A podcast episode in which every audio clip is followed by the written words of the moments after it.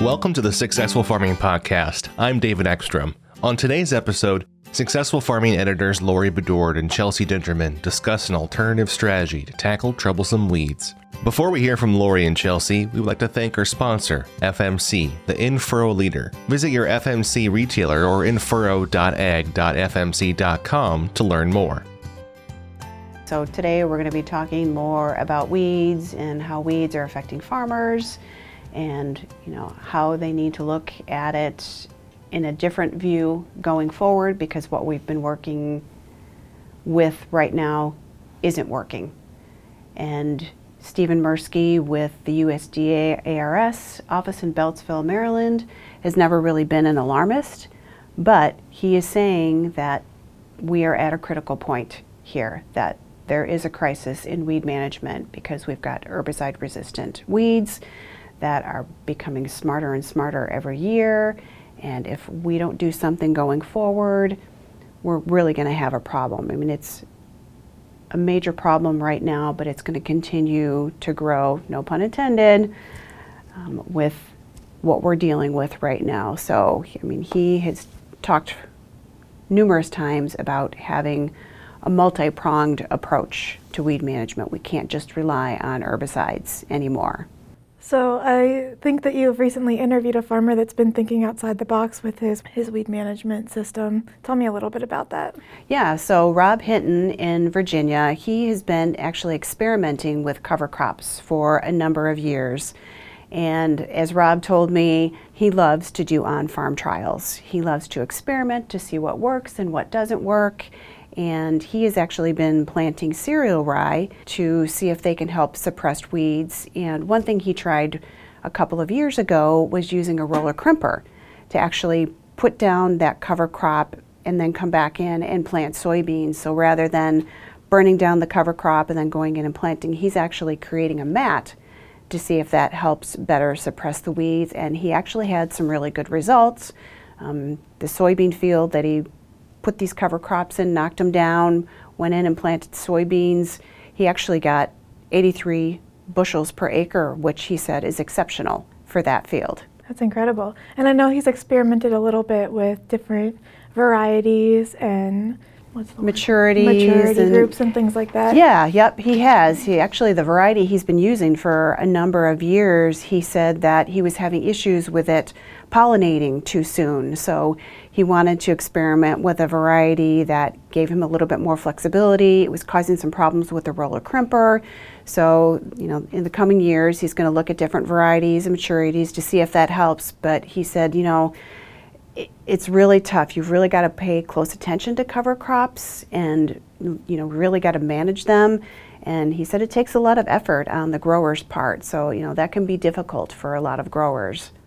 I'm sure that not every test he's done on his farm has been a success, but has he learned from those failures as well? He definitely has. I mean, the one thing he has said from the very beginning is everything that I try is definitely not going to be a success, but if I walk away learning something from it, it's a success in my mind because everything is changing from season to season, and he's also a big proponent of not experimenting on your whole entire operation. You know, he's always been let's start small, let's find a small corner, let's experiment with it and just kind of go from there. So, you know, there are some things that he's tried with cover crops and he'll tell you himself that have not worked, but if he can learn something again from that, he he calls it a win. Before we hear more from Laurie and Chelsea, we would like to take a moment to highlight today's sponsor, FMC. Strong early season defenses against seedling insects and soil diseases are key to a successful season. The leader in in-furrow solutions, FMC, helps protect your fields from the start with a growing portfolio of in-furrow innovations. You can't predict the future, but you can plan for it. Visit your FMC retailer or infurrow.ag.fmc.com to learn more. And now, back to the podcast. The one thing that Rob had said is, you know, he's had herbicides, certain herbicides in his back pocket that he's mm-hmm. always relied on, and he's noticed that they're just not as effective that they have been in the past. So, you know, he knows that he it's not business as usual. And the other thing I like that he said was that every farmer should have an R&D department, that you should always be trying something different, trying something new, looking at your operation through a different lens. And I think sometimes that can be hard to do because, you know, taking a chance. I mean, farming's, farming's risky enough, and now you're asking me to try a new product or a new practice that I'm, you know, not familiar with, and you know, it pushes you outside of your comfort zone. So there's some very a lot of truth to that, but you do have to, you know, have an R&D department just to see because there are a number of new products coming down the pike and new technologies that could help with the weed problem. So if a farmer doesn't know where to start with building that R&D program on their farm, what can they do? You know, there's a, a number of resources out there. I mean, turn to your local agronomist. Turn to somebody at the co-op that's experimenting with some of these new technologies. There are a number of cooperatives out there that are adding these different products to their portfolios to help farmers along in that journey because it can be a difficult journey. It can be very confusing. There are so many new products and technologies out there that it's hard to understand and know where to start. So, you know, relying on somebody that has the expertise and the knowledge and is willing to help walk you through that journey um, is definitely a great starting place. And, you know, as I mentioned earlier, start small.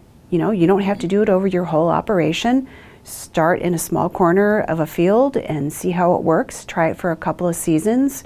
I mean, the other thing that Rob said too is he doesn't just do one thing one season. If he's got a, a success one season, he doesn't necessarily call that a win while it was successful. He wants a couple of seasons under his belt so that he can see and measure and continue to tweak going forward. So you know, there's a lot of components to it, but if you rely on some of those experts in the industry, it's definitely going to help you in the long run.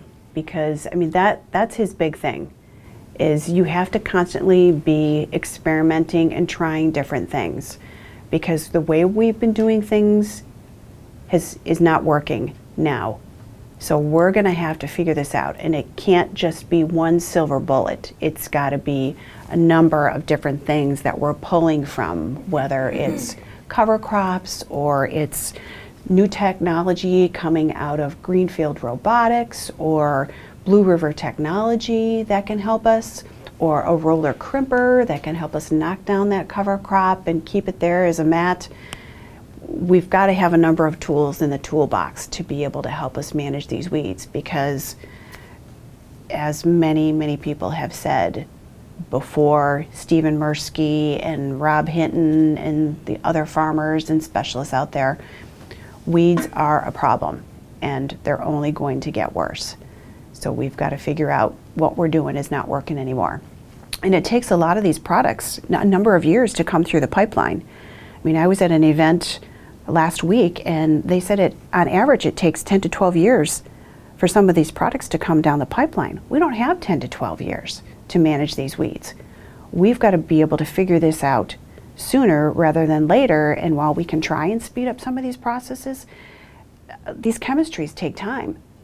So, you know, we can't, sometimes we just can't rush things. So we've got to look at alternatives and figure out how we can solve the problem.